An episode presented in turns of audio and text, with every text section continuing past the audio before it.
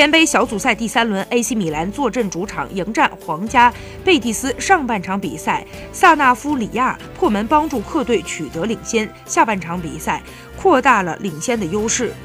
库特罗内为米兰扳回了一球。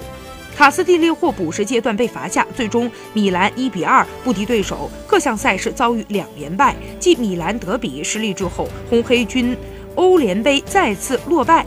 球队的状态危机似乎已经演变为心理危机。卡斯蒂利霍的发泄式染红就证明了这一点。